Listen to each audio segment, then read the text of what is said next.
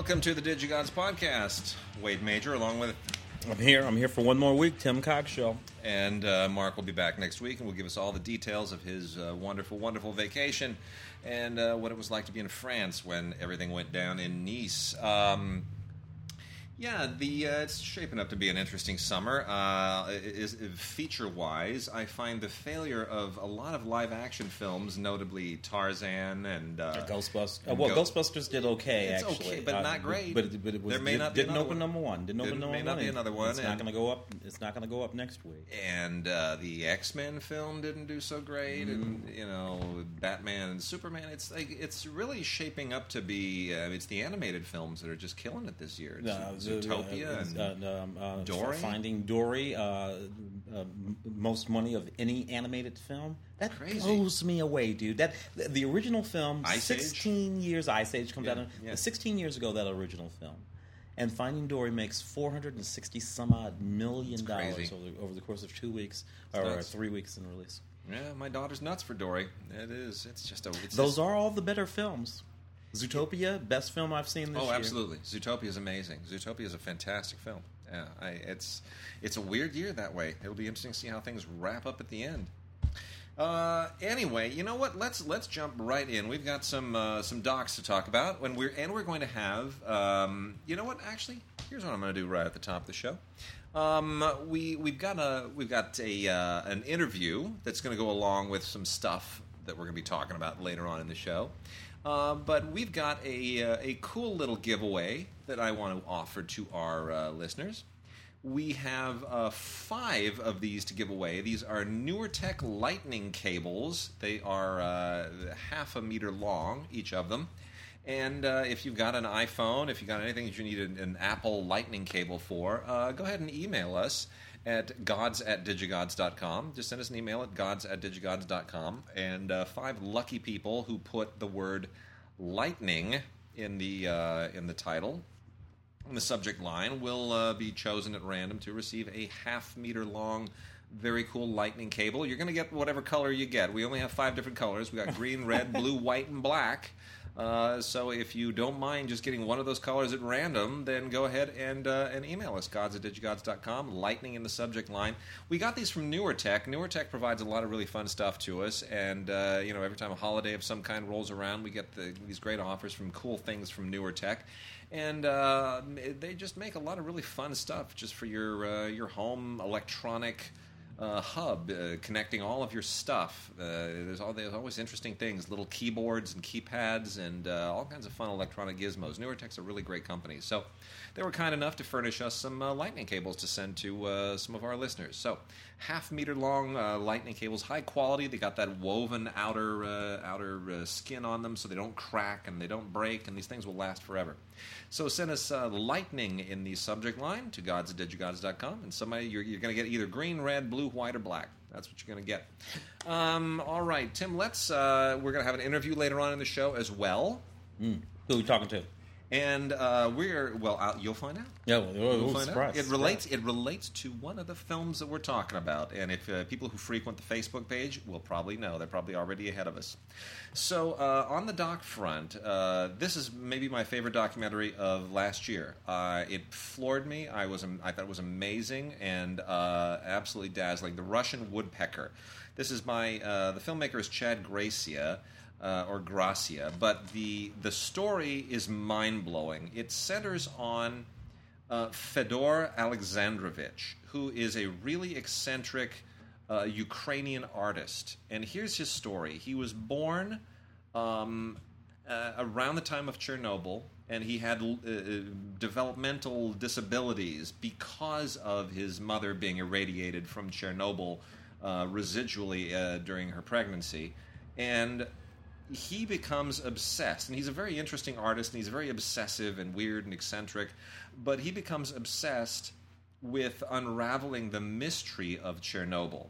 And all of this is against the backdrop of the recent turmoil in Ukraine, where you know Russia was, was you know they seized uh, the Crimea, and then they were you know fomenting rebellion on the border with Russia after that whole you know governmental uh, turnaround, change of president, throwing the old guy out, putting the new guy in, all that stuff, and this becomes a an extraordinary mystery because there's this giant antenna array near Chernobyl that is allegedly different from Chernobyl uh, that exists for no reason. And it used to, the reason they call this is called the Russian woodpecker is that for a long time, this thing was sending this woodpecker sounding noise over the North Pole on, and, and pounding North America with this woodpeckery sound, this giant radar array. And people are thinking, okay, is this some kind of cyber attack? This like a radio attack? What is this? and it's this weird mystery that that centers around what you know Russian politics and his birth and Chernobyl and modern politics and the way that this all devolves. At a certain point, you think this is the craziest conspiracy theory I've ever heard, and by the end of this thing, you think, son of a bitch, he's right. He, hmm. to- he figured it out. It's like a it's like a giant detective thing. It's rather extraordinary. Uh, it's one of the most amazing docs I have seen in years, and uh, I thought it was the best documentary of last year. Did not get an Oscar nomination. The other Ukrainian uh, doc, the much more conventional one, did, but this is uh, this is superb, and uh, it was a big hit at Sundance, and uh, it's called The Russian Woodpecker, and it it absolutely has to be seen to be believed. It's amazing. I've got a documentary here called The Fear of 13. Um, I did see this one as well, spellbinding uh, film. Um, just notice this. A guy's been on death row for 23 years. This guy's been on death row for 23 years. Uh, these filmmakers go in and sit down with him, and he and they and he tells them his story. Uh, he's just telling the actual factual story. There's a disclaimer at the top of this film uh, where the filmmakers tell us that everything that this guy is about to tell us in this film, they have already gone Oh, wow. and verified as factually true. So, so what they're what they're saying to you is, as you begin to watch this film, do not concern yourself with whether or not anything that you hear this guy say uh, is true or not. We've already looked, we've verified it all. Know that everything that he says is true, and the reason why we have to tell you this. Because you're not going to believe a goddamn word of this. Because it sounds insane, but it's all true, we promise you. This guy, um, interesting thing, uh, sentenced to death for rape and murder, uh, whole complicated story. At one point, he requested that his that his uh, um, um, sentence be expedited. Uh, not only was his sentence not expedited, uh, his he was he, he he slipped the noose completely, and why and how and and all of that. You just got to sit down and watch the movies, despite the disclaimer and everything. You're still not going to believe a word of it, It's amazing. but it's all true. The Fear of Thirteen. And then we have a uh, an activism doc here called Rising Tides from Cinema Libre. And uh, this is a effectively kind of a. Uh, it's not a climate change doc per se. It's more about coastal erosion combined with the rise of sea levels uh, because of uh, climate change. Um, regardless of where you stand on the the political divide of that, um, the issue of coastal erosion is a pretty legit one, and uh, is is really interesting. And there's some, you know, there's certainly some stuff in here that people can, you know, argue about and debate about, and the, the, whether or not it's being properly presented. But um, it's a pretty compelling doc, and uh, Cinema Libre always releases fairly compelling stuff.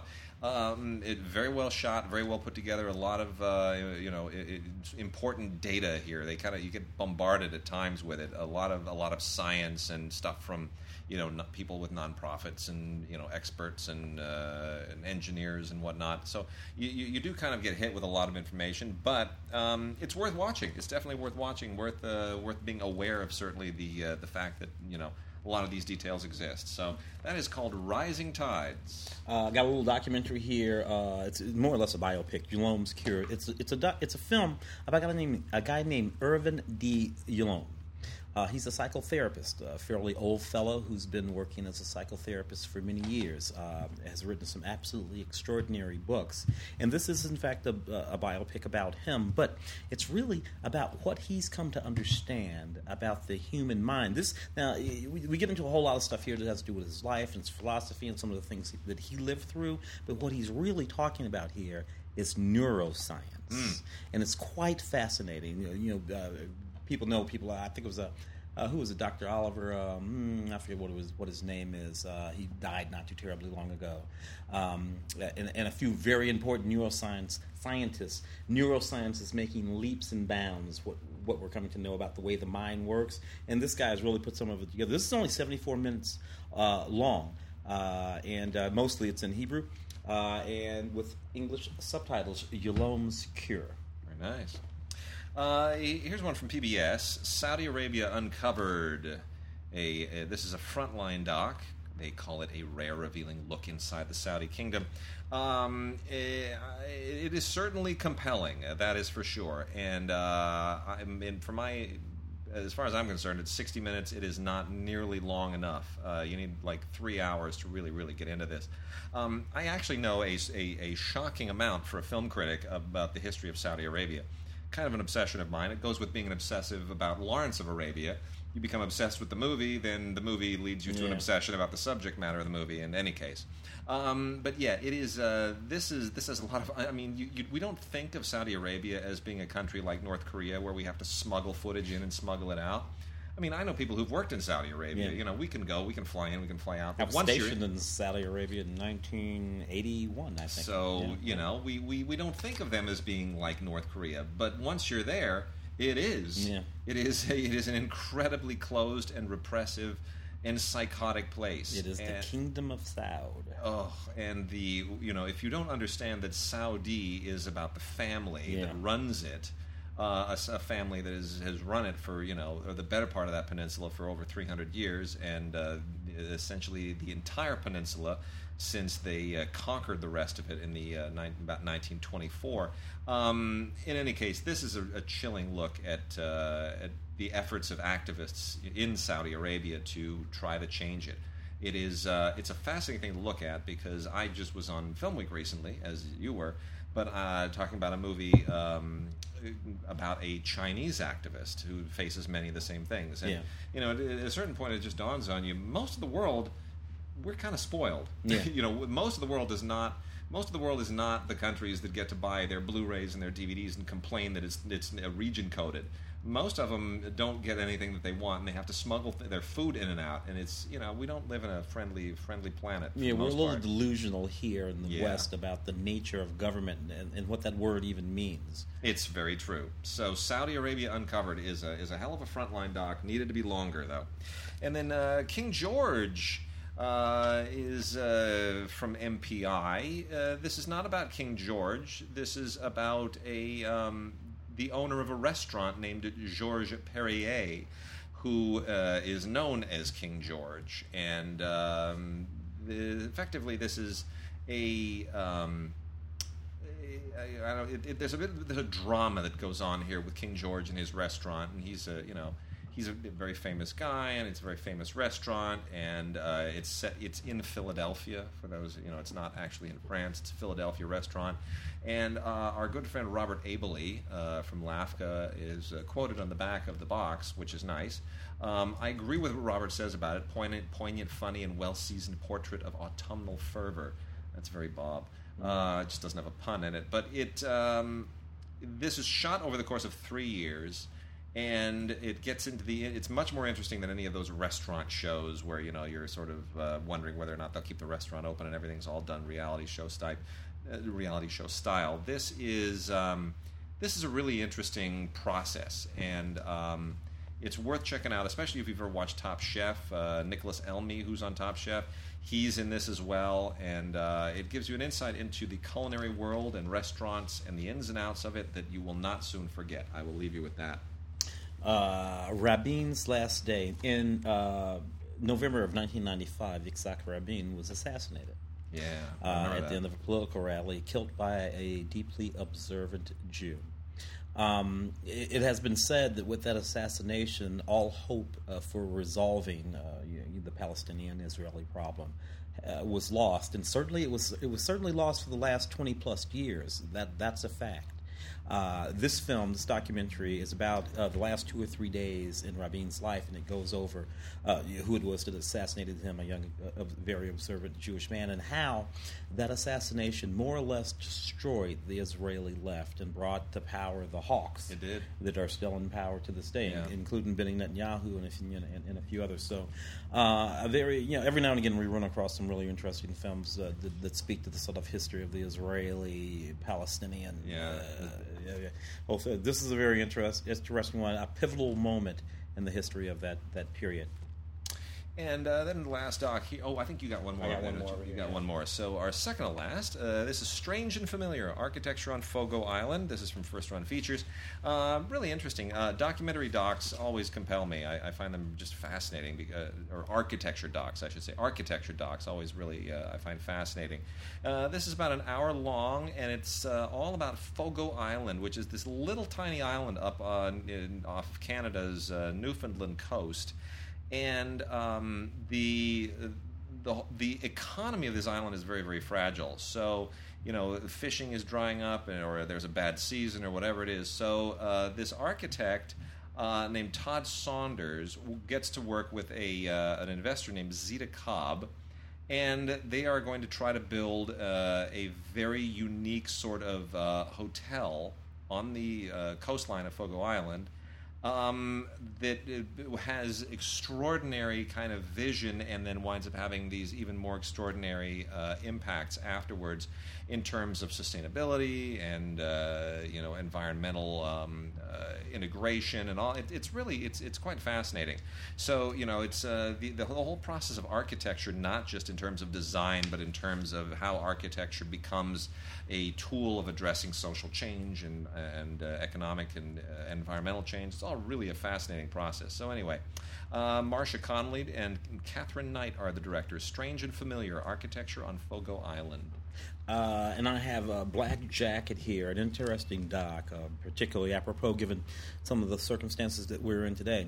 Uh, this is about a young former Black Panther uh, who leads a 16 week, week gang intervention course in South Central Los Angeles, right? Involves the city council and the police department. Just today, uh, I, I believe the game, big, big hip hop guy, the game, and a couple of weeks ago, Snoop Dogg too uh, had another one of these uh, sort of intervention things where these these folks came together with the police department, community members to talk and figure these things. out. This guy's been doing this for a number of years now. It's a it's a 16 week course. Course. He walks through the history of the community, the history of the people in the community, the history of the people juxtaposed to the, to the police in the community, and, and, and, and, and, and everybody just sort of work. This is a very powerful documentary. This is one of those kind of docs where you have these people from opposite sides of everything in the room, uh, and they all, in fact, do get to screaming and yelling at each other. Uh, but but he will not let these people out of this room, and he's a big brother, so he will not let these people out of this room until they've screamed it all out, and they can walk out of that room feeling better about each other and themselves than they did when they walked in. That might be one of the ways to get at some of this business. You know, just get it out, get it out of your system, get it said, uh, and then and then let it go. Anyway, it's, it's a pretty powerful documentary, particularly in the context of some things today. The Black Jacket, directed by a fellow named uh, Ryan Simon. Ryan Simon. Fascinating. All right, and uh, I got some foreign films here, and then we're going to get into classic films and uh, our interview this week. Uh, we got a lot of stuff from Cohen, and this is one of the more eccentric ones that Cohen has picked up lately. Full disclosure: uh, Tim and I have done uh, commentary work for Cohen, Oh, yeah. and um, I actually did a couple of them recently. Uh, Rams is this this really crazy, freaky Icelandic movie about a couple of sheep herding brothers who've been estranged for decades, who are sort of forced back together when there's this disease outbreak among the sheep and the rams. Uh, it's called Rams, appropriately.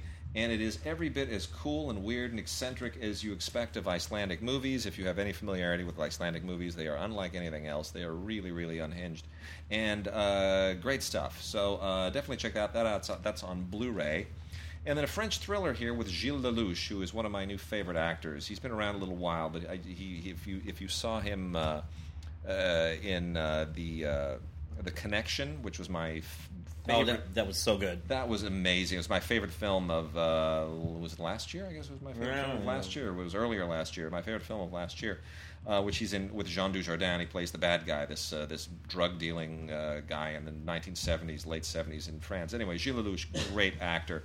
Here he plays uh, he basically plays a guy who exposes banking fraud in uh, and winds up on the wrong side of the wrong people. Um, it's a good thriller. French thrillers are a lot more intelligent than American thrillers. A lot fewer guns and more cerebral kind of engaging of the uh, of the problem. Anyway, that's really good. That's on DVD. And then um, the, a couple here from Maurice Pialat, who uh, whose collection they have been steadily releasing at Cohen as well. We have Volume Two and Volume Three from the Maurice Pialat collection, the films of Maurice Pialat. Uh, volume Two is the first of two films that we're going to be talking about today that actually won the Palme d'Or at the Cannes Film Festival. The other one, which Tim's got over there, which is one of my favorite films ever made. Uh, Best intentions to Billy August. Best, it Yeah. was just amazing. Anyway, the first one here is the Maurice Pialat film "Under the Sun of Satan," uh, which uh, was incredibly controversial because Pialat went up and he died soon after. He went up to the podium and, uh, in accepting his award, he says, "Le cinéma est mort. Film is dead." Film is dead. and and people just booed him. And they and they hated the film too. A lot of people really hated the film, but it is a really really good film uh, in my opinion. I just think people had a hard time sort of wrestling with it. Uh, Gerard Depardieu and Sandrine Bonnaire uh, is an incredible tandem. Uh, Depardieu, of course, plays a, uh, a priest. And uh, I won't tell you exactly what the what the relationship in the film is. It's just you just know that you will be sitting there and you will be seeing two amazing actors under the direction of an incredible director give a Tour de France, uh, Tour de Tour de France, Tour de because the Tour de France, is Yeah, around. 'cause, you know, Tour de yeah. Force performance. Uh, and then the other one is Van Gogh, uh, starring Jacques Dutronc. Uh, it's a question of whether there are really only three films about Van Gogh that are sort of any good. There's the original Lust for Life with uh, with Kirk Douglas, Douglas. As, as Van Gogh, And- and then there is uh, Vincent Theo, the Altman film. And then there is uh, Pialat's Van Gogh with Jacques Dutronc, and those are the only Van Gogh films really worth checking out.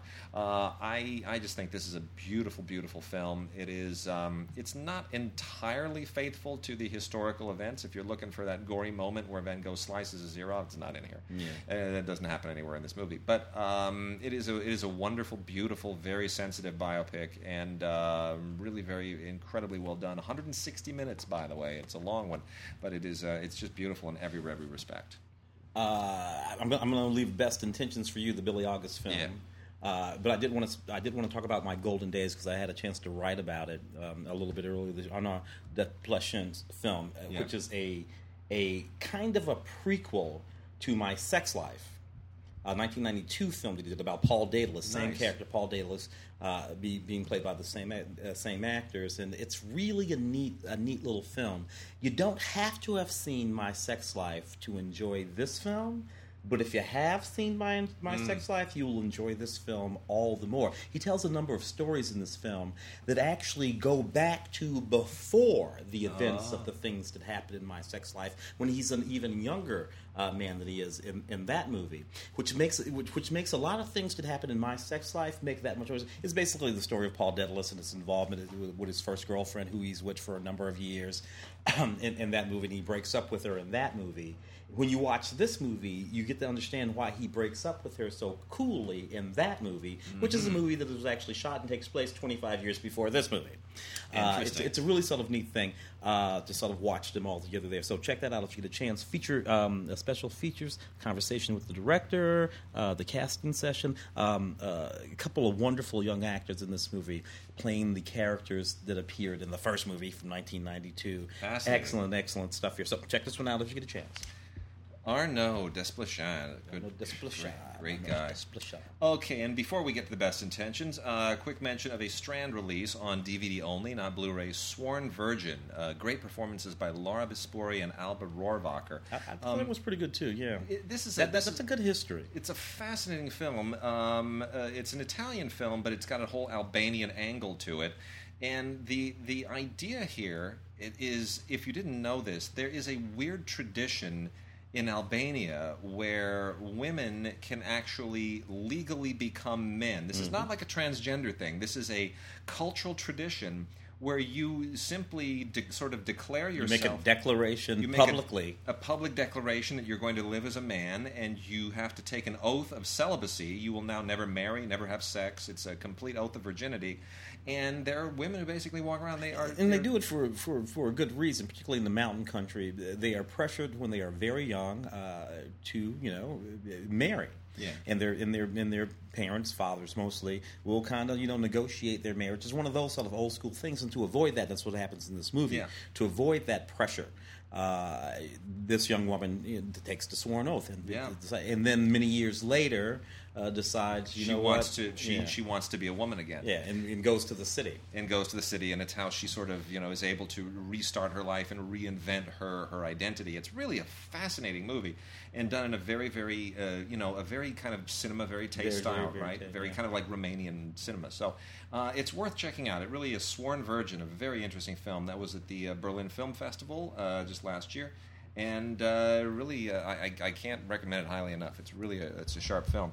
Um, this is my pick of the week. I, I just want to thank the people at Film Movement for finally filling in the longest vacant blank on my must-have list. Uh, honestly, the best. No, the first year that I went to the Cannes Film Festival, you and I were writing. This is 1992. We were writing. We were writing right. for Entertainment Today, and you remember how I did that. And Entertainment Today did not pay us Yeah. anything. Tim was freelancing because he turned down the job that I eventually accepted, and and uh, boy did I regret that. So I was working in the office, and uh, you know the suggestion, oh, can you can you you know pay for me to go to Cannes? Boy, what boisterous laughter that was met with. So I was able to finagle my way over to the Cannes Film Festival, and uh, this was my first year there, and um, it was one of the first films I saw.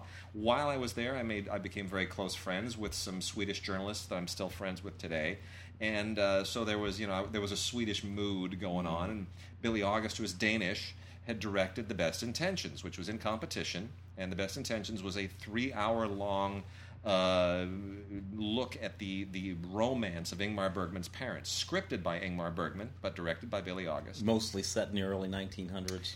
Pretty much, yeah. Uh, turn of the century, about 1909 ish. And uh, I, I remember sitting there with you know my Swedish friends, and I just I cried my eyes out. It is the most gut wrenching. I mean, you realize why Bergman became such a great dramatist because he was he was born into a romance that was just dramatic in every, every in all of its extremities. Um, an extraordinary film, one of the most extraordinary films I've ever seen. It is three hours that just blows by uh, rapidly. It is so beautifully done in every way. And you for- know what's interesting with the other film? It's so three hour film, uh, a film about Ingmar Bergman, Yes. Bergman's family, written by Ingmar. Yet it is in no way, shape, or form a Bergman film. Not it's a Billy, all. It's a Billy August film. Very much so. Uh, Very true. Which, in people who know Bergman films will understand Yeah. what I mean by that. There's a certain sort of Yes. but so this is not a Bergman film. No. it's a Billy August film about the. And so it's very fascinating in that way. And uh, Pernilla August, who who won Best Actor for it, uh, actress for it, of course, the uh, the director's wife, but they were not husband and wife. They met on this film. So uh, you know, and she's just she's magnificent as well. So uh, I cannot recommend this enough. It is it is a, a wondrous wondrous film. Uh, the Blu-ray is is just beyond compare. Uh, film this film has never been on DVD, never been on Blu-ray, never been on VHS. In 24 years, this thing has never been out in any form whatsoever, not in streaming, not nothing. No one has been able to see this film in 24 years. Wow. So I recommend that you get this Blu-ray. Please get this and savor it. It is uh, you will not regret it. It is wonderful. Uh, it also includes the uh, 1984 short film Karin's Face by Ingmar Bergman, which also has never ever been available in North America, and a Peter Cowie uh, uh, essay. So that's it's thin on extras, but what a movie! What an amazing movie! All right, and uh, that does it for the foreign stuff. So let's uh, let's get in now to our um, to our our uh, classic film segment, and this is where we are going to uh, treat you to a very interesting uh, interview that we recently conducted. We had um, a, a lot of comments on the uh, Facebook page. Uh, about people loving the uh, the releases from Film Detective, the Blu-ray classic releases of films that normally would have uh, been out on uh, from really crappy DVD uh, public domain companies in the past, and suddenly the, a lot of these movies uh, that have never really gotten proper releases are getting great Blu-ray releases from Film Detective. So, with all of those comments on the on the Facebook page. I the, people were asking more about Film Detective, and I thought, all right, it's time that we reach out to the Film Detective and uh, see what uh, you know what what makes that company tick. So we reached out to them, and Phil Hopkins, who runs Film Detective, along with his colleague Don Stradley, agreed to uh, talk to us. And Phil Hopkins has has been with a number of companies previously, so I've I've worked with Phil for for years, and uh, you know he's one of those guys that just loves movies and knows a lot about movies and takes a great deal of care in, with movies, and uh, he you know he uh, he and Don Stradley are doing a wonderful wonderful job over there and uh, creating a, a, new company that is uh, filling in a lot of blanks and a lot of gaps in people's collections. So, without further ado, here are my uh, con- here's my conversation with Phil Hopkins and Don Stradley of the Film Detective. All right, it is uh, it is a wonderful hot day in July, and I'm avoiding the heat by uh, sitting inside and talking to uh, Phil Hopkins and Don Stradley from the Film Detective. Thanks for talking to us, guys. Thank you. Thank you. Um, you know, we uh, we have been covering your stuff for quite some time, and uh, we had a posting on our uh, on our Facebook page from one of our listeners who thanked us for mentioning your titles. Had purchased two titles and uh, was elated and was going to go dig through your library and wanted to know more about the about the company in general. And Phil, you've been through a number of different companies. Uh, we've worked with you for years in, in various incarnations. Could could both of you talk a little bit about um, what the film, what the philosophy, the grounding philosophy for the for the film detective is, and uh, and how the company came into existence. Well, we're, relate, we're elated that your uh, colleague and friend uh, was elated uh, to discover us. That's uh, wonderful news and uh, greatly appreciated. The challenge, obviously, in this uh, market right now is with digital emerging and physical product being uh, challenged to get into retail and, and, and have something that's uh, sold, uh, you really have to kind of uh, have something that's an improvement uh, on what one can purchase uh, out there in the world of home video.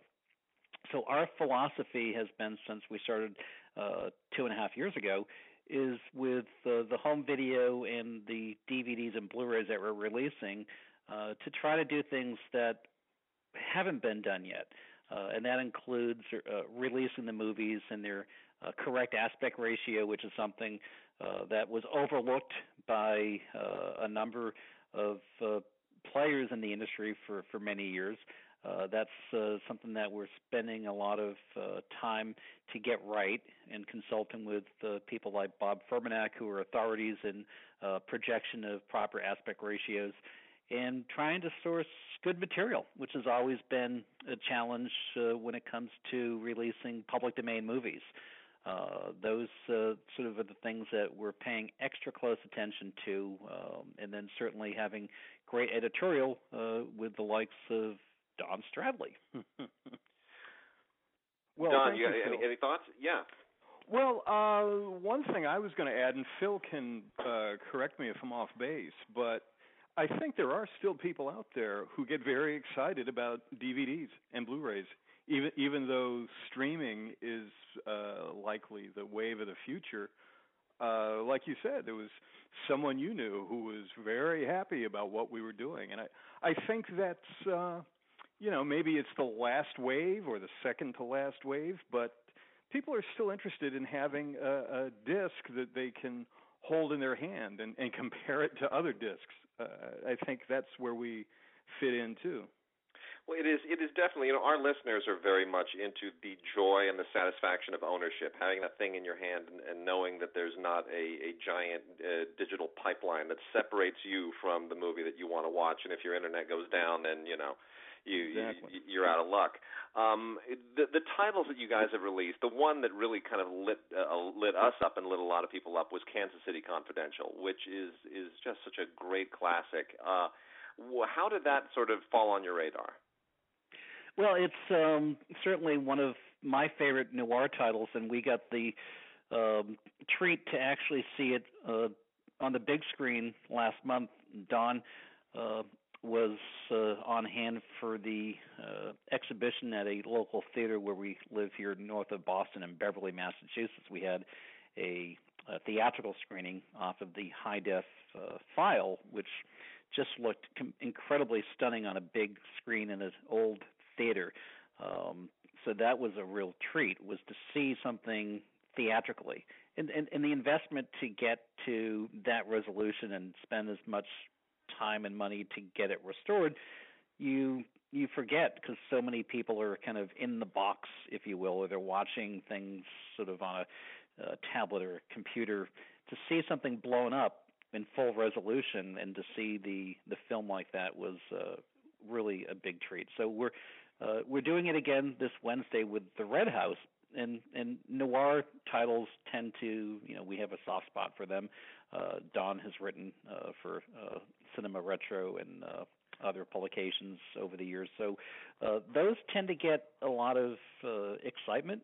Uh, Kansas City Confidential had again been previously released, and we felt that one of the biggest criticisms uh, in the market was uh, the fact that it, it it had so much noise reduction, which is something that gets used to hide grain and uh, and broadcasters uh, tended to use it over the years. That was something that would remove artifacts, uh, and we learned uh, over the past few years that consumers want to see it as it would be projected off of film, meaning as much grain as possible. So we spent extra care uh, when we were doing the restoration on that to remove scratches and debris and various uh, audio pups and whatnot, but to leave all of the grain, to not touch it, to not artificially remove any of that stuff because we realize that the the, the true fan of Blu-ray uh, they're looking to get as much information off of that film as possible. And when you have Blu-ray, you can get full resolution off of the 35 millimeter. So that's exactly what we did, and we we've been thrilled with the response, and we're trying to replicate that with our next few releases. And you know, I want to talk for a second about uh, a couple of other films that I have a great fondness for. The Terror being the first one, which uh, you just recently released and which I have a little bit of connection to because there was a documentary about 15 years ago that I co-produced called the Schlock: The Secret History of American Movies, where we talk about the terror and sat we sat down with Dick Miller, who gave us a lot of great behind-the-scenes stories about it. And in the process of putting that doc together, we were trolling through a lot of source material, trying to get some good-looking pieces of the terror. And I think you know we we finally found some pieces that we were happy with, but I still don't feel like I really saw the film until your Blu-ray came out, and suddenly I felt like I saw it for the first time. Uh, Thank you. Really, That's uh, really, wonderful in, to hear. Uh, really, in, just incredible. It just it just brought it to life. I imagine the way that it actually looked, you know, when it was first released. Talk for a second about the challenges because I I mean I know what we went through. Could you talk about what you go through and how you how you deal? You said, you said a little bit about you know cleaning up and restoration, but finding those source materials for public domain titles is is such a it's such a needle in a haystack effort, and sometimes a lot of companies just don't see the uh, the, the value in it. You guys do such an incredible job. Do you have a, a magical formula for what you do? I wish we did. Um, we would um, be able to share the magic with uh, everyone in the way of uh, having pay increases for uh, underpaid staff, uh, including uh, myself. We, we we tend to work with collectors, and we tend to work with folks like the Library of Congress and UCLA and other institutions that house film. Um, we have a film archive uh, ourselves that we sort of try to take care of and make sure that whatever material we keep in storage is worth keeping in storage and trying to not pay storage fees for something that's going to be never used. Um, there's all sorts of collectors out there that are, that are very um, paranoid for good reason when it comes to public domain movies. In the day of um, ripping, if one has a digital file of a film, and if it's PD, uh, that's a sure way of having you know, prized possession uh, get out there in a BitTorrent for the whole world to see. Right. It's a tricky place um, to navigate, and certainly studios and uh, home video companies tend to have less interest when releasing uh, public domain movies. Um, we happen to like the challenge. We I, I have always felt that uh, the public domain uh, is an underserved, underappreciated area that doesn't fully get understood to um, the advantages of having those resources available when you can find good material. Um, but at the same time, I, I always say if we could get access to a studio negative or a studio print of a PD film, that's a much better scenario if you could do that. Um, that would require, though, the studios opening up their vaults to us and having the funds to cover the amount of money they'd be probably looking to receive to justify that. And Right. when you look at the return on that, it doesn't. The economics don't always add up. At some point, I'd like to think that Film Detective could go through all the studio vaults and have um, a lot of material uh, that we could be involved with that they would see less value in. Because that usually is what happens with public domain. If you look at the sort of history of how public domain ends up into home video, uh, it's often the case, in, like It's a Wonderful Life. There were many years where that film was sold by 10 home video companies until Aaron Spelling uh, was able to come up with a way to uh, perfect a copyright on something that even is debatable today. Uh, but what it means is that there's a one source of good material and you're not getting subpar versions of it. That works for consumers and for us as film fans. Um, but if a film's not coming out, in the case of The Terror, um, that hadn't been released, um, and we have access to material, and we make a judgment call and say at some point: Do we release it? Is it going to get released properly? We're not trying to um, discourage the studios, but at the same time, we like the the films, we like the material, and if we have uh, an audience who appreciates it, then uh, we're thrilled, and we can continue to do what we do. Let's talk for a second about uh, Dementia 13, which I just had had a look at, and uh, after after slugging through about a decade's worth of uh, at least 20 or 30 really terrible releases of that, I think I had five on my shelf on DVD at one point, and and none of them were. They were just all kind of an eyesore.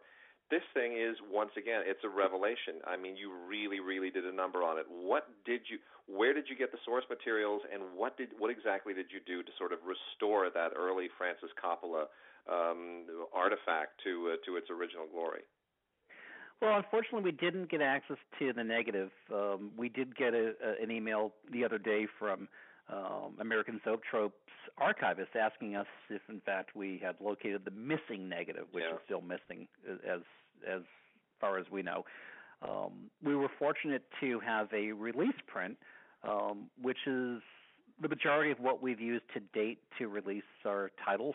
Um, and this was something again that had um, it, it had fairly decent uh, resolution, and we were able to get a, a good scan from it. It's, um, in my opinion, it's the best I've ever seen it, and I think that if it ever gets discovered to find the negative in an archive or vault, then that will be fantastic. But from my perspective, the three months that we worked on restoring it, both sound as well as uh, picture quality, um, we're we're very happy with how that came out. So thank you, and, and I, I appreciate uh, both the kind words you uh, have told me about the Terror and Dementia 13, two films that are um, like, from my childhood, and certainly I'm sure Don's and yours. You know, these were on late night TV uh, and bargain bin videos, and we knew of them because of the public domain.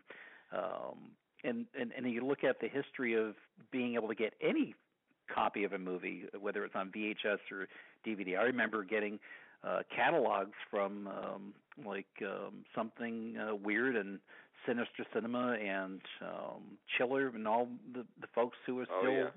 around in business. Yep.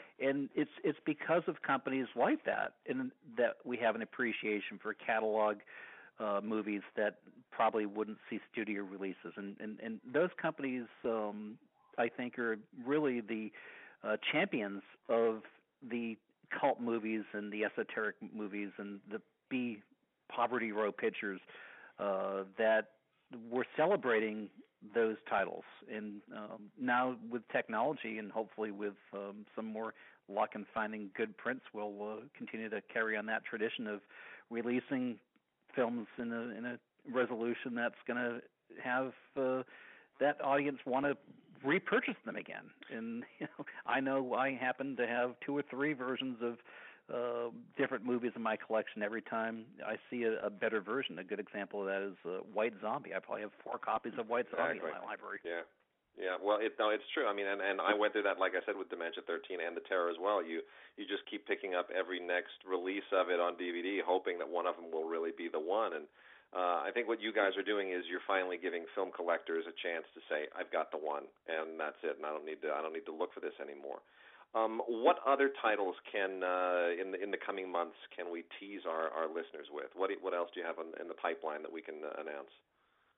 Well, uh, I believe next month uh, we're going to be putting out Patterns, which is the old Rod Serling uh, classic Yeah. from the 50s, which was a TV drama, then it was a big screen drama, and it's been through the uh, public domain grind for a number of years. Um, and I think uh, this is going to be another great addition to, uh, to add along to the Terror and Dementia 13 as a as a, another public domain movie that finally looks good and sounds good because the sound was is a problem with a lot of those movies too. Yeah. Yeah, we we forget that that uh, the the audio sometimes is is in even worse condition than the picture, isn't it? Oh yeah, and what we're hoping, what I'm hoping, is um, all the people who bought all of those huge collections of a hundred DVDs for ten bucks in a you know in a box at your local drugstore, which was sort of a- a craze for a while. Um, uh, hopefully, they all got tired of those really horrible sounding discs and uh, will come out and look for movies like Patterns and Dementia 13. Well, it's it's a it's great great work you guys are doing. It really is. Um, what uh, what does the future look? And I'll and I'll I'll wrap it up with this. I mean, you talked a little bit about you know the, the obviously the the way that things are drifting now towards streaming, but there clearly continues to be uh, a demand for for physical product. Do you see that this is going to bifurcate? That a certain kind of movie is going to be a streamable movie, and another kind will be uh, a collectible movie, or is that line going to be kind of blurred? And is it what's going to happen? Do you do you have a crystal ball? I wish I did. Um, if I would certainly include you uh, in the lotto drawing if we had that. The, the the the information that we're being told obviously is uh, the digital revolution has happened. Um, if if that was the case, um, I think there'd be no home video um, sales at all. And so, fortunately, there's there's still the hardcore collectors and cinephiles that appreciate uh, what it takes to get a, a, a Blu-ray or a DVD into the marketplace. Uh, I think what we're going to have to do is kind of raise the bar a bit over the next few months and start to look to produce supplemental information. The the one um, area that we we know we're lacking in is uh, our ability to produce supplemental features, and that's something we're going to start working on um, later uh, over the next three to six months, and uh, having enough time in advance to produce supplemental features. And then as we grow the library, we're going to be launching a streaming platform of our movies as well as our editorial. Uh, we have a local movie um, host here in Boston named Dana Hersey, who's uh, signed on to be our voice of the Film Detective uh, streaming channel. So um, we will have a streaming service which will be on Roku, Apple TV, Amazon Fire TV. It will be on the web, and it will essentially be our library and possibly some other collectors' libraries that we um, distribute. And that will be uh, an area that we hope will gain some tracking as we continue to try to release more titles and finance the restoration. Well, you guys keep doing the, the the great work that you're doing. It is definitely appreciated. We appreciate it, and our, our listeners really appreciate it. And uh, you are uh, you are helping a lot of a lot of collectors fill a lot of holes and plug a lot of blanks in their collections. So it is uh, it is really it is really appreciated. So thank you again for talking to us, and uh, good luck going forward. Well, thank you. All right, Thank you. Take care. All right, there are the guys. So that's what makes uh, the film detective tick. And with that, we ma- now move into what I was mentioning, Dementia 13, the uh, the old Francis Coppola film that has just been uh, destroyed with so many horrible, horrible uh, public domain DVD releases that uh, a lot of people just don't even bother anymore. Uh, this is from 1963. Can you believe Francis Coppola? Yeah. Directed a movie in 1963. It's like we, you know, this is a, a- almost a decade before The Godfather. This is when he was, uh, you know, sowing his seeds. And, Yeah, Roger Corman and all that business. Oh, yeah. my gosh, I was yeah. two, so you know. Well, anyway, uh, you know, it is uh, it, it is a fascinating look at uh, Coppola evolving as a filmmaker, kind of putting it, putting all the pieces together, and um, you know, it continues to be a weird, creepy, and really cool cult film, black and white, seventy five minutes long. Um, it's been out a million times. But uh, this is the first time it's really ever been out. I will say the the Francis Coppola Roger Corman collaboration, Dementia 13, uh, a, a really extraordinary piece of film history that is finally out in a in a Blu-ray release, courtesy of the Film Detective, and it's gorgeous and it looks right, and uh, they have done right by a film that everybody else has done wrong by for so long. So. Well done, guys! Keep up the good work, and uh, very, very happy to uh, to have this. So, keep collecting those uh, those film detective releases; they will keep coming out. All right, Tim. So, uh, other other classics here. Well, one that I truly love. Uh, we're sitting. We're sitting in my in my spacious studio here in Pasadena, which I like to call Marengo House, where I only have two movie posters. They're right behind me. Yep. One is El Ansia, which is also known as The Hunger. That happens to be the Argentine uh, lobby poster for that, which is why it's called El Uh-huh. Ansia. The other one is a poster uh, uh, for Dalton Trumbo uh, the movie about documentary. the documentary about Trumbo called Yeah. Trumbo. That's the other one because it's Dalton Trumbo over there. I have in my hand the Brave One, which of course is uh, written by Dalton Trumbo. Um, an, an ex- extraordinary Irving Rapper film because it's about so much. It's, it's a film ostensibly about a little boy trying to save his bull. Yeah. Uh, from being from being you know slain by the, the the greatest matador in Mexico. That's ostensibly what the film is about, but it's it's about so so so so much more. And it's a beautiful f- film too. I remember this film that that color that that beautiful. It's a, it, that Technicolor era when everything just popped. All the reds and Yeah. the blues, and it's just beautiful. A little melodramatic by today's standards, certainly. Uh, but I, I absolutely adore this film. CinemaScope. Uh, what do we have here? Do we have any special features on the Special features include an isolated score track, the score by Victor Young, uh, and a Great French and a. French audio track. That's- Oh, there we go. Yeah, French audio track. I love it. I love it when that happens. Uh, anyway, the brave one, Irving Rapper's film, fantastic. Daughter of Dawn is another great release from our good friends at uh, Milestone. You know, they they do Amy and Dennis over there at Milestone do such an amazing job. They it's important to understand that what people in their position do, the people who do the work of archivists and and uh, digging up these these obscure little movies that are important that nobody else will bother with. It's a labor of love, and it is not easy, and it is not cheap. And uh, I just cannot applaud them enough. They're just amazing people, and uh, and I love them to death. Um, this is an incredible movie. The Daughter of Dawn is significant for a lot of reasons. For starters, it was made in 1920, and it was the first and the only film for a long time that had an all Native American cast. Not people dressed up as Native Americans, pretending to be Native Americans. Not you know Iron Chuck, Eyes. Chuck Heston. Yeah, not not not Natalie Wood uh, pretending to be a, you know a Native American girl, and not uh, not not Iron Eyes Cody who's actually Italian, pret- you know, fooling us right into the seventies. None of that. No, this is uh, this was absolutely straight up a one hundred percent Native American cast. And it was shot by a first-time director, entirely on location in the mountains of Oklahoma uh, by a guy named Norbert Myles, um, and uh, it it is it is really an incredible kind of ethnographic artifact. It is it's it's amazing, and this was considered lost for almost a century.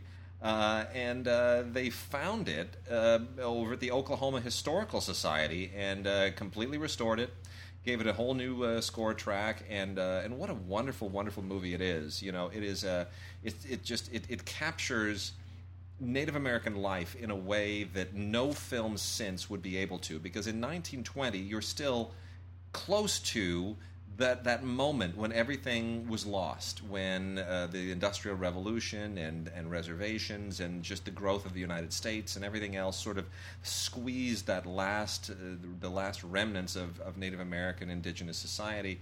And a lot of the people here certainly would remember it, or they would have parents who remembered it. They're connected to it in a way that you're not going to get with any any subsequent film. So, uh, you know, the, the, the depiction of you know their, their lives, their daily lives, their loves, their ro- it's essentially kind of a romantic triangle in, in a way. The story. It's not narratively anything that's uh, amazing, but just in terms of what it depicts and, and the people in it and the historical role that it plays. It's an amazing movie. So, The Daughter of Dawn on Blu-ray from Milestone, absolutely wonderful, must have. Uh, yeah, that's uh, that, that that that sounds absolutely amazing. 1955, Orson Welles made a British uh, documentary television series. Uh, there are only about six or seven episodes of Yeah. it. It's called Around the World with Orson Welles. It's a fantastic, fantastic series. And I remember, at least growing up in St. Louis anyway, uh, in the, I'm going to say late 60s, early 70s, for whatever reason, this series used to come on. I remember it specifically would come on right after uh, The Avengers, another uh, British uh, ABC British television series, The Avengers with John Steed, Emma Peel, that whole kind of thing. I would watch that, and then I would watch this. This was fantastic. It was Orson Welles more or less taking us on a sort of like travel log of Europe. Uh, and we would wander around Europe. He would take us to great places, introduce us to uh, extraordinary people of the day, uh, uh, Greco, Cocteau. I mean, you know, I mean, these Yeah. people who you say these names. In order, he just knew these people. that was his scene. It was just the same. He just you know, go to go talk to John Cocteau. hey, John, That's great. What are you doing, man? That's and, great. And it was and it was very much like that. It was uh, he he, he wrote every um, episode of this, but it was very much like he was just wandering around, running into people. That's and, great. And, uh, narrated fantastic, beautiful black and white photography. Uh, Orson Welles, Around the World with Orson Welles, a complete series. Um, all kinds of fantastic stuff on this, uh, including a little bit of behind the scenes stuff. And that, that's from B2MP, by Yeah, the way. yeah. Uh, we are we're starting to review some stuff from B2MP, who does a lot of great stuff, and uh, we're happy to be doing that. And one of their other releases is *A Slipper and the Rose*, uh, the Cinderella movie with Richard Chamberlain, uh, and with songs by the Sherman Brothers, Mary Poppins, and everything else that Disney ever did. Um, and uh, th- th- this is rarely seen, actually. This is from uh, 1975 kind of a you know a, a Bryan Forbes, the great uh, British director, directed this, and uh, it kind of you know it faded for a moment, and it's so good to have it back on Blu-ray. It really, really is just absolutely wonderfully put together. The songs are great. Uh, Chamberlain's fantastic. Supporting performances, well, not even supporting, but you know the, the rest of the cast. Uh, it's it is after all a Cinderella story. It's not about the prince. Uh, Gemma Craven, Edith Evans, uh, and Michael Hordern. It's it's really really good. So especially in light of the recent Cinderella, the Kenneth Branagh Cinderella, the the, the non sort of non musical Disney Cinderella. Yeah. It's nice to have another live action one to refer to from a, a different era, and it's just beautiful. It's terrific. Uh, I have the pretty extraordinary Joseph Anthony uh, Robert Duvall film tomorrow, uh, based on the Faulkner short story and the Mm-hmm. Yeah. Horton Foote play. Uh, so this would have been Joseph. Joseph Anthony directed The Rainmaker. Mm-hmm. And this would have been his last film, 1972. So this this capped off his career. Uh, interesting. The Faulkner. Uh, it, it's nobody reads Faulkner anymore. I had a, a hell of a uh, uh, English literature teacher when I was in high school. He made us read all this stuff. In the Faulkner. Um, this is the story of a farmer uh, uh, who takes in this pregnant woman, uh, and, and he takes care of the pregnant woman, and the, and, and, the woman dies, and has, has the baby and dies, and he takes care of the baby, and, and all kinds of things happen. This is a very, a very profound and dark, fairly tragic. Uh, most of it is told from the point of view of the trial, and the interesting thing about the Faulkner is that the woman that the Robert Duvall character takes in was black in in the Faulkner. Yeah. Uh, Foote makes her white, and she's white in this in this movie, but in the Faulkner she was black. Isn't that It- it- interesting? It, added an entirely different level uh, to this story. It's still Huh. a very powerful thing. Look, Robert Duvall at any point in his career. This is 1972. Robert Duvall can't go wrong with Robert Duvall. No. Gorgeous, uh, uh, gorgeous and important film. Kind of in the mode of that sort of uh, of mice and men. Uh, sort of uh, John Ford sort of stella, uh, storytelling style, even though it was made in 1972. Uh, Abel Ferrara, guy who never Abel. fails, never fails to just disappoint and shock. His films are always so interesting. This is a uh, this is the most unusual movie he may he probably ever made. Uh, this is uh, Napoli, Napoli, Napoli, uh, otherwise known as Naples, Naples, Naples. And uh, Abel Ferrara, a guy who you know really wrestles with his Italian heritage and his his Catholic uh, heritage, and you know all these things are sort of big. They're they're thorns in all of his movies. And he trips over them and he wants you to trip over them. And this is fascinating. It is allegedly based in fact although I, it's hard to sort of figure out quite how and to what degree. Um, but it is uh, this is basically a docudrama about a woman um, who sort of is your mythical vehicle through all of the, the, the, stuff that's going on in Naples, Italy. And um, it is uh, it is a troubling, beautiful, poetic, and strange and kind of hypnotic uh, film in many respects. And uh, you know, Naples is a movie that has a certain historical significance, not just anciently, but as recently as World War II. Yeah. And uh, really, sort of at this, the epicenter of a lot of significant international uh, geopolitical stuff within the last century. In any case, uh, this is really, really a kind of a, a fascinating movie, and uh, I'd love to know sort of what what realistic part of it uh, this was inspired here. But in any case, you get an illustrated booklet, and um, that's essentially it. There's not much else by way of extras. But this is from Raro Video, the uh, the the, the uh, a certain line of uh, that's distributed by Kino, and it's on Blu-ray. Uh, I've got uh, the collector's edition, The Return of the Living Dead. Yes. Uh, one of three films that Dan O'Bannon directed, Mhm. uh, Yeah. 1985 film.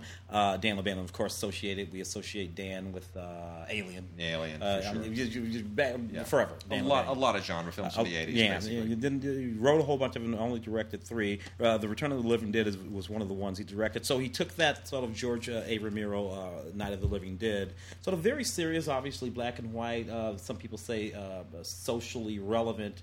Uh, social commentary film. Some people say it's not a social commentary film.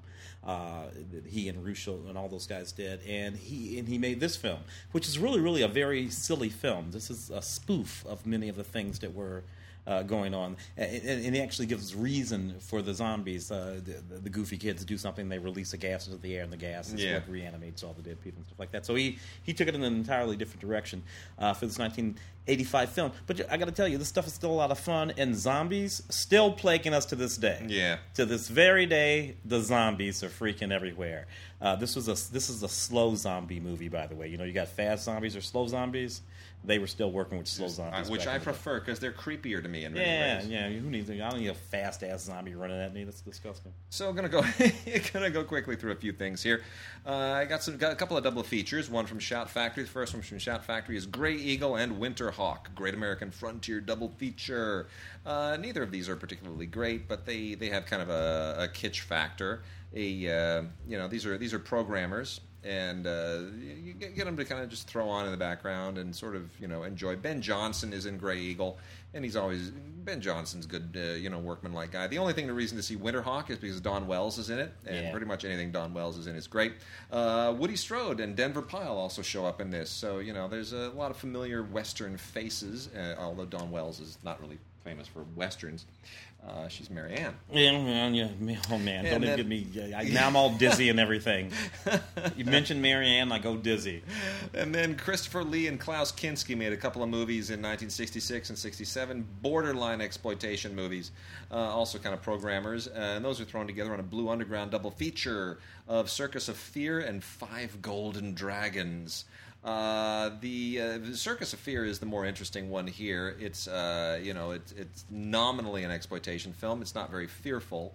Um, but it's you know it's it's a it's kind of a, a spooky horror film from uh, from you know the mid '60s, and it has a wonderful commentary by the director, uh, John Moxey, which is worth the price all by itself. It's that that alone is is really quite entertaining and very interesting.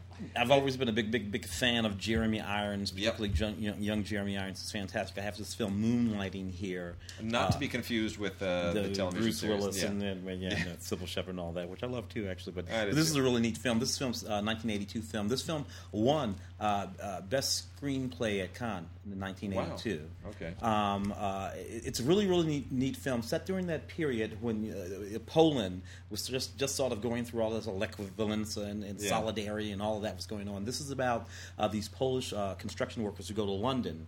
Uh, you, they were importing workers into London to do all of the sort of work because you know the population of, of, of the UK has been dwindling. Oh yeah. You know, of, you know, UK citizens have Yeah. literally been dwindling for almost 35 years Yeah. now. It's really, really just this all works back to that Brexit thing that's yeah, going on right now. sure. This is all related material.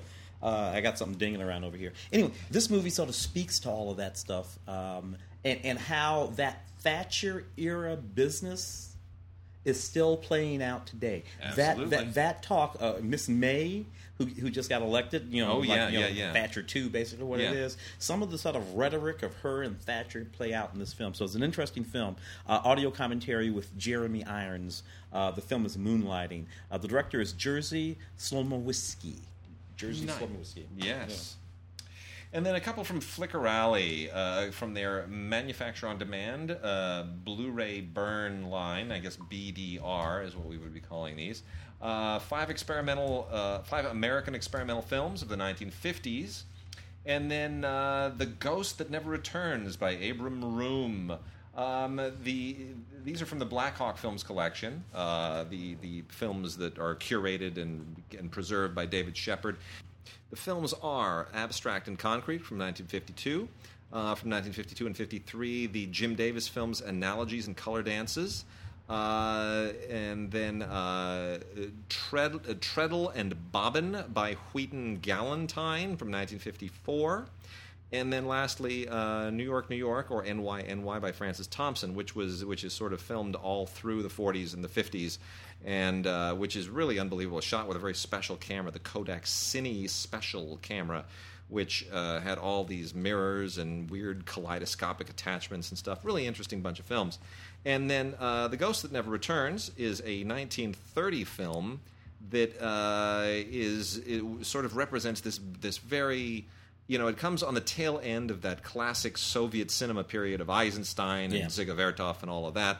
But it, um, it it is it is very very different from all of that. This is uh, the same director, by the way, uh, Abram Room, who did Bed and Sofa, and which is also available from Flicker Alley. And uh, it is uh, it is really uh, kind of a, a, a strange early talky experimental that um, you know has all, it, it, very gritty and kind of realistic in a way that Soviet films of the era were not. Uh, so that's that's definitely worth checking out. The Ghost That Never Returns. Mm.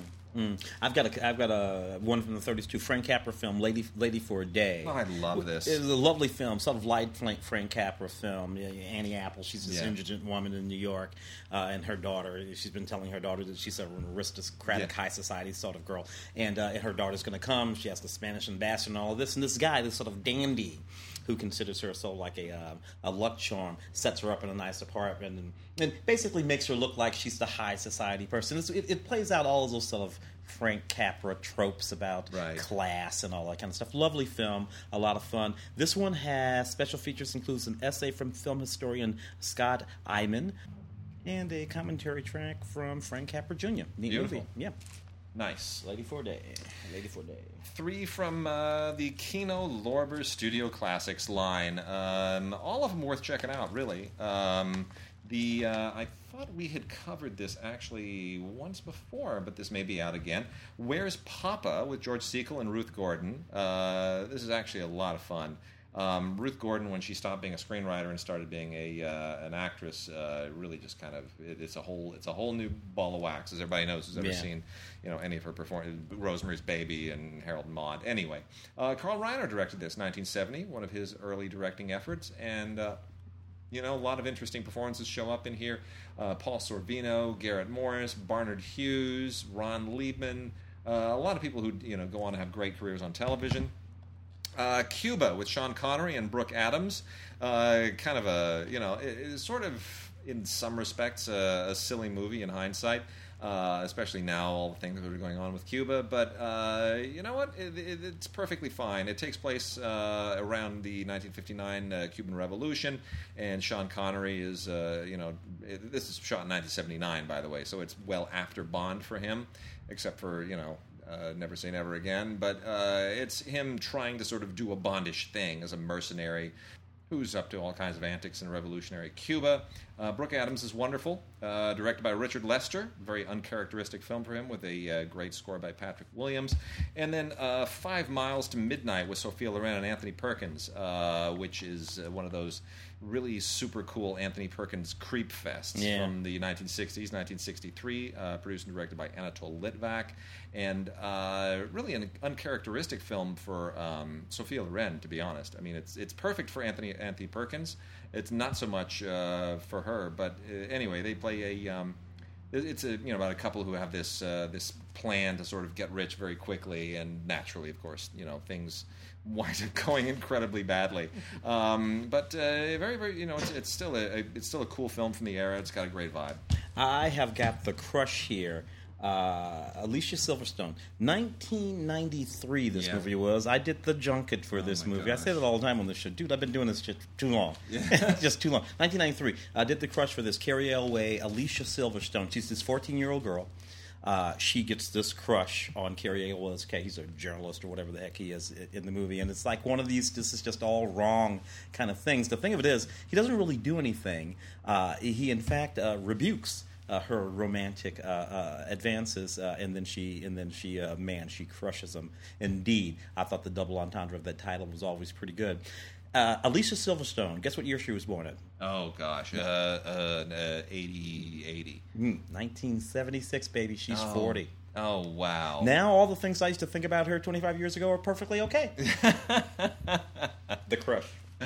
oh, that's great. Um, three from the uh, Warner Archive collection, where as we're rounding down here, uh, a couple of them on just regular DVD-Rs, and then one of them on Blu-ray, which is just to die for. Uh, the ones on uh, DVD-R, the regular uh, manufacturer-on-demand titles. One is Jack of Diamonds with George Hamilton. George Hamilton when he was a when he was a movie star. yeah. Um, anyway, it's uh, George Hamilton, Joseph Cotten, uh, Marie Laforêt, and Maurice Evans. Uh, Jack of Diamonds is basically, I guess, the it- you know it's somewhere in the it's it's the George Hamilton version of It Takes a Thief crossed with the Thomas Crown Affair. That's a really, really good movie. One of the one of the one of the things in that movie is this because he the reason why he gets hired is because he's gorgeous. Yeah. and and, uh, and and they need a pretty, pretty, pretty man to pull off this thing. Yeah. You know, so that's the point of his thing. And the thing, I remember a scene in that movie where he does something wrong, and one of the bad guys has got to got to rough him up, up a bit. Yeah. and the guy says, "Don't hit him in the face."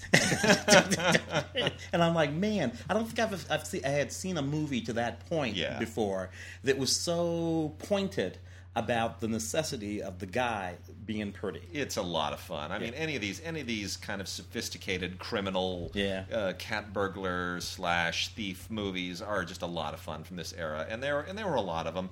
Um, but the supporting cast here is just fantastic. Not only Joseph Cotten, but I mean, you know, Zsa Zsa Gabor shows up in this Yeah. thing. Um, Carroll Baker shows up. It's just it's a lot of fun. It's a really it's a it's a great classy movie.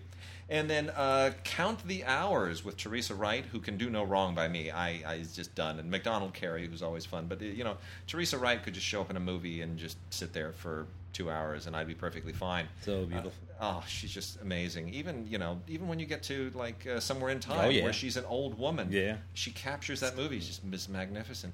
Anyway, this was directed by none other than Don Siegel. The Don Uh-huh. Siegel who would go on to do so many great Clint Eastwood westerns and actioners like Dirty Harry. The Don others. Siegel who taught Clint Eastwood how to direct. I mean, Sergio. Leone, yes, but Don Siegel taught Clint Eastwood how to direct. Yes. Make no mistake about it. Well, this is uh, this is kind of a pseudo noir. Uh, you know, there's a there's a murder, and uh, you know, I, I, and then it gets a little procedural. I won't give you any of the twists and turns. It's kind of hard to sort of talk about who does what and, and can't do what because of what. But uh, as far as you know, sort of uh, noirish procedural courtroom drama crime films, uh, this is actually one of the better ones that uh, that came out of that particular uh, Hollywood era. So I, I, you know, it's really really fun. Un, uncounted thrills, it says on the poster. Count the hours. Uncounted Thrills, Count the Hours. And then on Blu ray from the Warner Archive Collection, this is the gem this week The Unsinkable Molly Brown, starring Debbie Reynolds. Um, this is their Blu ray, one of those occasional Blu rays we get out of the Warner Archive Collection, but they're coming more and more. And Molly Brown, of course, uh, as everyone knows, was you know on the Titanic, right? Didn't sink. She didn't sink. She didn't sink. Yeah. So uh, she played by Kathy Bates Yeah, in uh, yeah, James yeah. Cameron's film. Not so here. Much much more engaging uh, casting here with Debbie Reynolds. And uh, you know this is uh, this is what Meredith Willson did after The Music Man, and it's a delight, and it is so colorful and it's so beautiful, and it looks so good on Blu-ray. And Debbie Reynolds is so great, and they have a behind-the-scenes documentary here. Uh, which is just absolutely wonderful as well. So, uh, you know, directed by the great Charles Walters, who is second only to Vincent Minnelli, as far as I'm concerned, as directors of, of great musicals. Um, Charles Walters also did, you know, Lili. Fantastic director, wonderful movie. Ah, I've got roller coaster here. I'm, I'm looking at this box. I got stuck in the box for a second. 1977, right? I remember this movie because I actually went to see this movie in 1977 when it when it came out, and it was actually pretty damn good. It's a movie about a guy who's blackmailing. Uh, all, all of these cities uh, threatening to uh, uh, sabotage these roller coasters all over the country, and he does. He sabotages a few. It's a very, very good movie, directed by James uh, Goldstone. Is it Goldstone? Yes, Goldstone. James James Goldstone. Neat movie. Uh, you know, check it out if you get a chance. Uh, nothing particular on this. You got an interview with the writer Tommy Cook. Perfect. All right, that is it, guys. We are done this week. Mark will be back next week. And uh, if you have anything you want to send us, Vox boxes, questions, you name it, send them to gods at digigods.com. We'll see you then.